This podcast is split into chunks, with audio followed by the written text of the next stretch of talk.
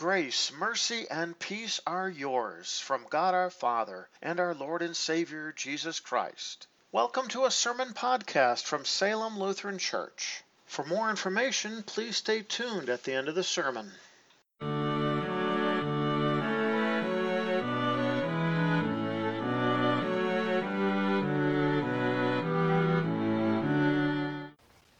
Our first lesson for this fourth Sunday of Easter, this Good Shepherd Sunday, is found recorded in the book of Acts, chapter 13, beginning at the 15th verse.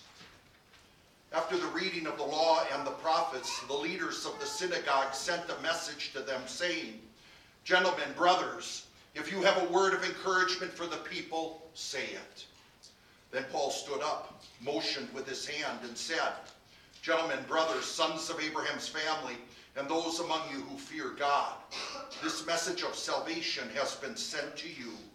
The people of Jerusalem and their rulers did not recognize him, and by condemning him, they fulfilled the statements of the prophets that are read every Sabbath. Though they found no grounds for a death sentence, they asked Pilate to have him executed. When they carried out everything that was written about him, they took him down from the cross and laid him in a tomb. But God raised him from the dead. And for many days he was seen by those who had come up with him from Galilee to Jerusalem. These same individuals are now his witnesses to the people. We are preaching to you the good news about the promise that was made to our fathers. God has fulfilled this promise for us, their children, by raising up Jesus. As it is written in the second psalm, You are my son. Today I have begotten you. This is the word of the Lord.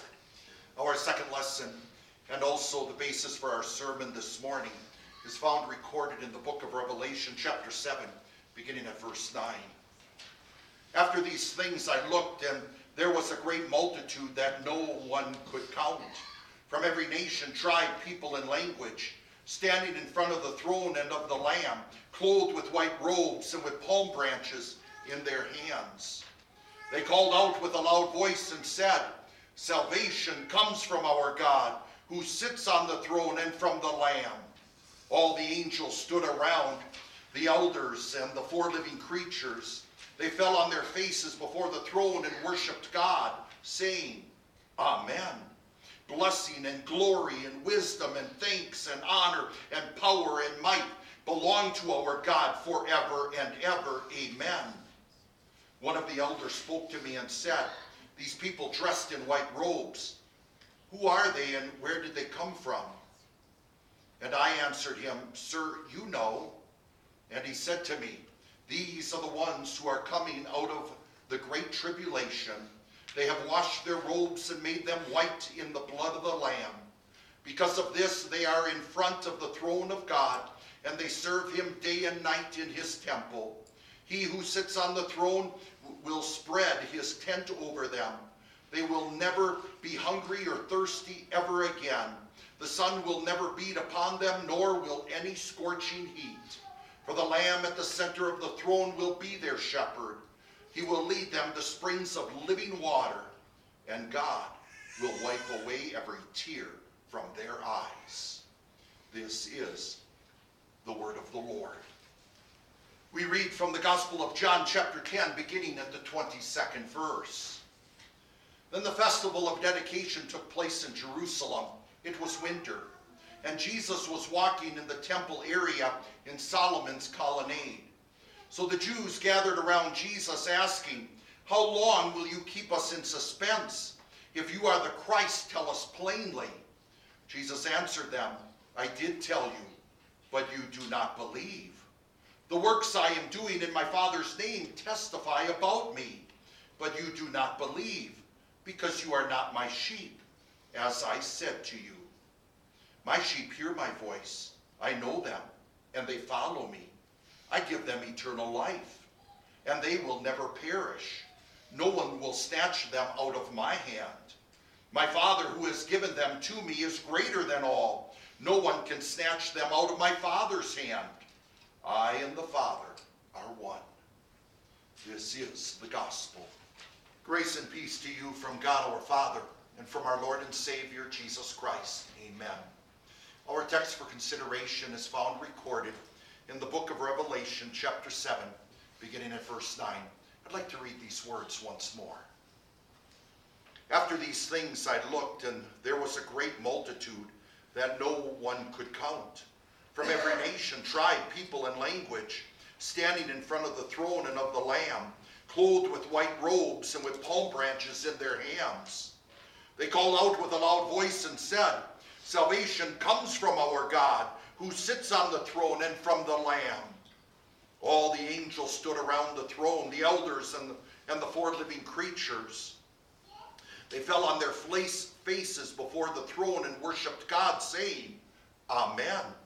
Blessing and glory and wisdom and thanks and honor and power and might belong to our God forever and ever. Amen.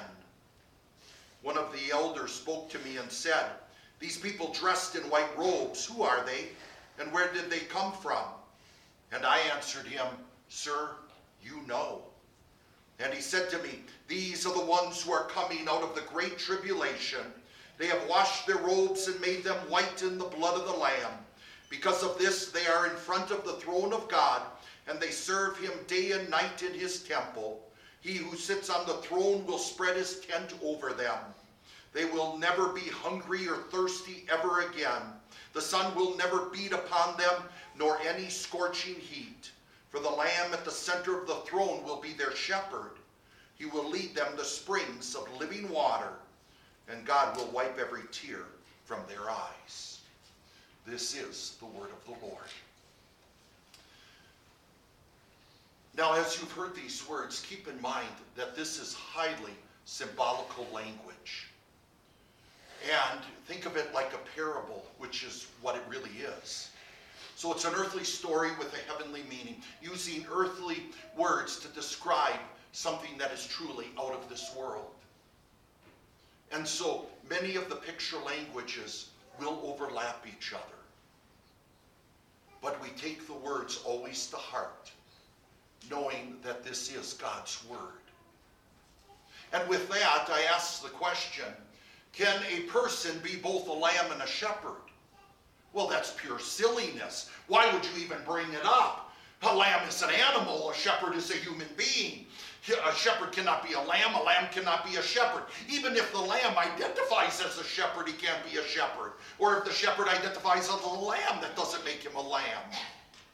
You cannot be both shepherd and lamb. That's pure foolishness and silliness. From a human perspective and from a worldly understanding, that's true. But not from a biblical one. When it comes to our Savior, that is. For only He could be both lamb and shepherd. And there is nothing silly about that, especially when we understand how that affects us eternally. Now, it is the Apostle John who is seeing this vision. And this is actually two chapters later than the words we considered last week in the sermon. And this time, John just got done seeing all the believers on earth.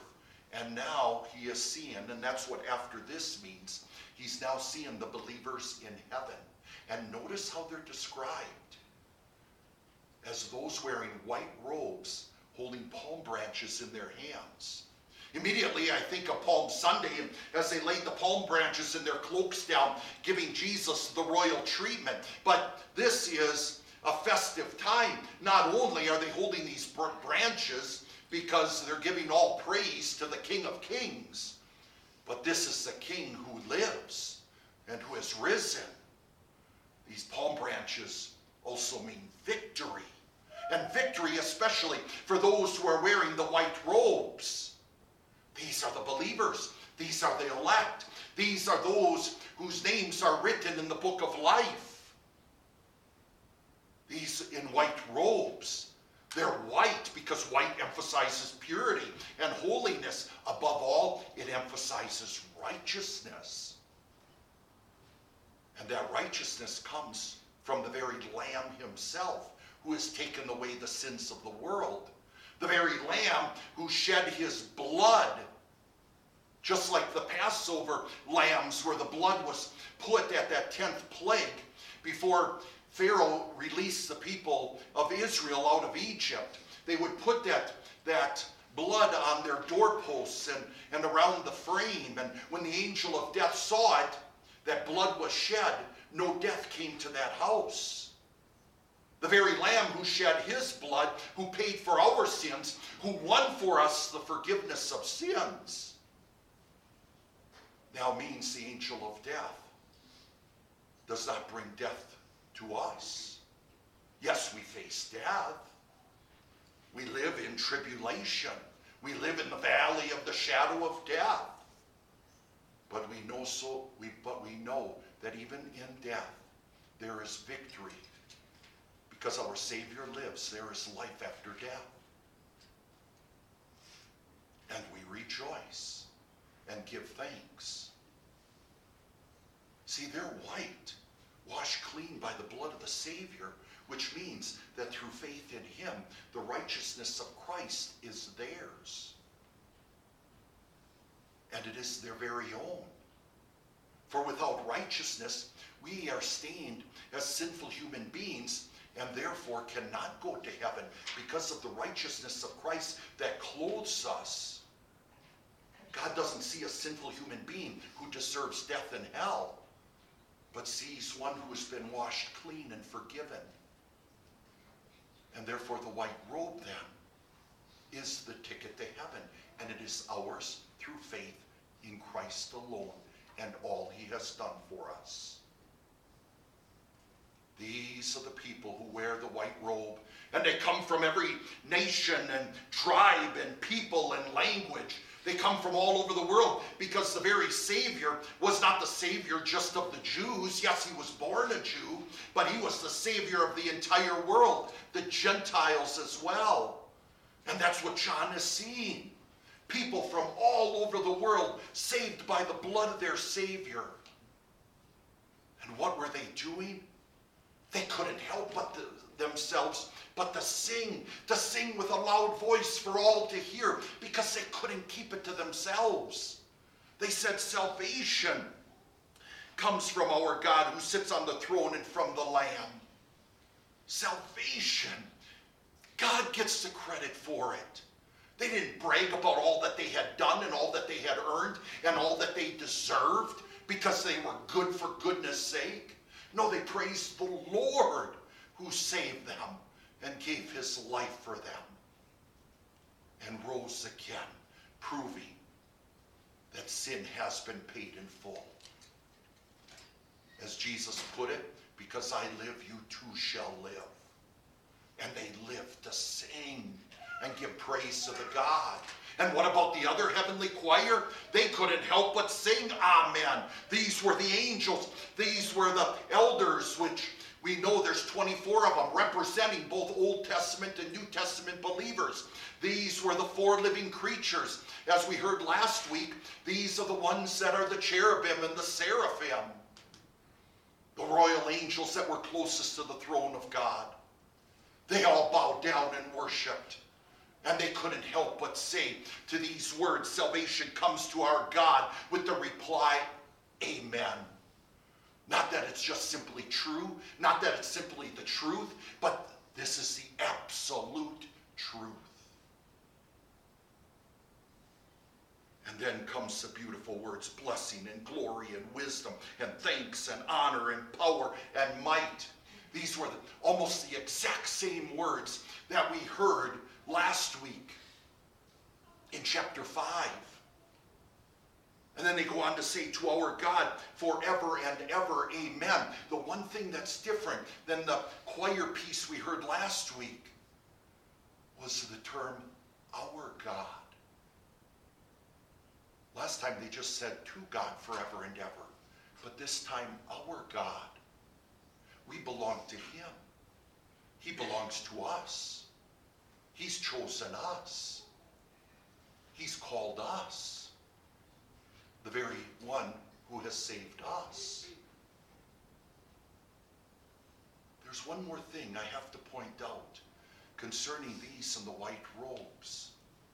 As we hear all this praise and glory before the Lord, which he truly, truly deserves, we are told that these in the white robes are those coming out of the great tribulation. Many commentators or many uh, translations actually will translate it, they have come out. And when you translate it, they have come out, then you're picturing here, or what you believe John is seeing here in this vision, is all those that are in heaven after Judgment Day, after the last day of the world. But when you put it in the present tense, which is exactly what the original language does, this is the right translation. Now you're picturing people who are coming before that last day. This is an ongoing process. They're still coming in as they as they leave that life of tribulation and, and the fear of death and guilt and, and a life that's cursed by sin. He's seeing them coming in, and this brings me great joy to my heart. Knowing that one day I'll be one of them in Christ Jesus alone when the Lord chooses to call me out of this life, this tribulation, to rejoice in the glories of heaven. But it also brings me comfort that what John was seeing was all the loved ones who have gone before us. All the loved ones who were brought to faith by the power of the Holy Spirit through that holy word living in their hearts, always testifying that Jesus is the Lamb. I don't have to, I don't have to live hating God because you took my loved one away from me. I don't have to live holding a grudge against God because I think I know more when it comes to this life. Our loved ones who have gone before us, before us have beat us home. And we rejoice with them as we too give all praise and glory, knowing that salvation comes from our God and Him only. Because Jesus is the Lamb, but He's also the shepherd. Yes, the lamb is the shepherd, and the shepherd always had two duties. One is he provided for his flock, number two is he protected his flock. And we hear that exactly here as well.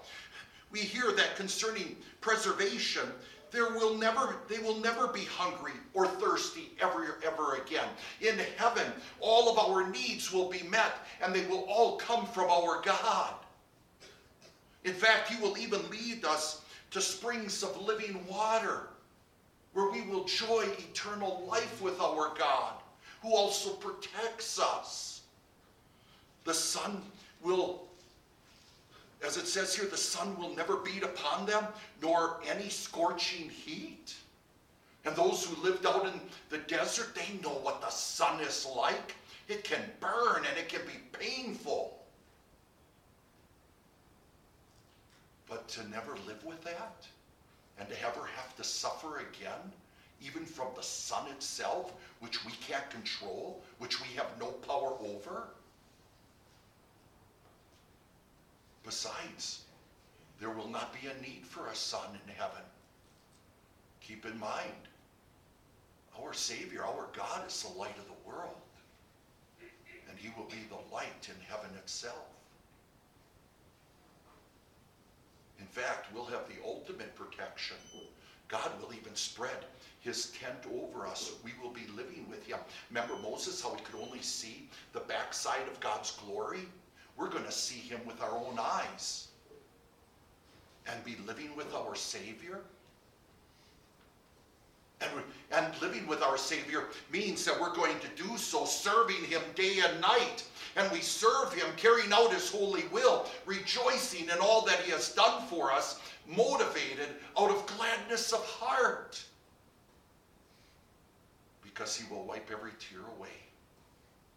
And is it not true that when it comes to tears, Sin is always connected with it, one way or another. I'm talking about the sadness,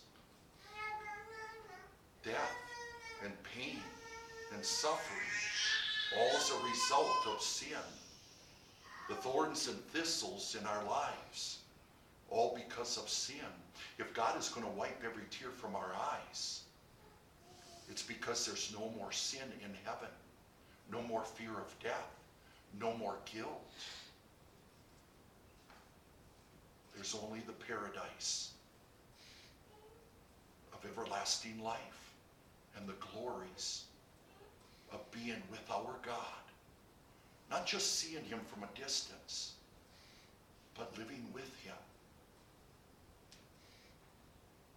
My dear friends, do not fall into the trap of thinking that heaven is boring or that heaven is just going to be a place where we run around naked singing and playing harps. No, heaven is where we get to live, truly live, and live with our God who has saved us. But until that day comes, until God calls you from this life to everlasting life in heaven, serve Him using the talents and abilities He has given you in growing in His holy word, taking to heart His holy word, knowing that there is nothing greater in all the world than the holy word of God that points to the Lamb of God who takes away the sin of the world and our good shepherd who provides and protects his flock. Remember, it was Jesus who said, Surely I'm with you always to the very end of the age. The very Savior who is with us now and share that holy name. Because in the glories of heaven, we will, with a loud voice, singing praise to God. And so, with a loud voice, let us proclaim his holy name with everyone we meet. Because it is true, Jesus is the Savior of all. And on this Mother's Day, and yes, I have not forgotten Mother's Day, on this Mother's Day, I can't help but think when I consider these words what really makes for a great mother. It is not because she thinks she's great.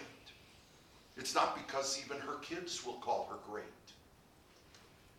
It's because her Savior is so great. And that is what makes us all great. Is we've been blessed with salvation that is eternal. All because Jesus is the Lamb and the Good Shepherd. Amen. The peace of God which surpasses all understanding, keep your hearts and minds in Christ Jesus. Amen.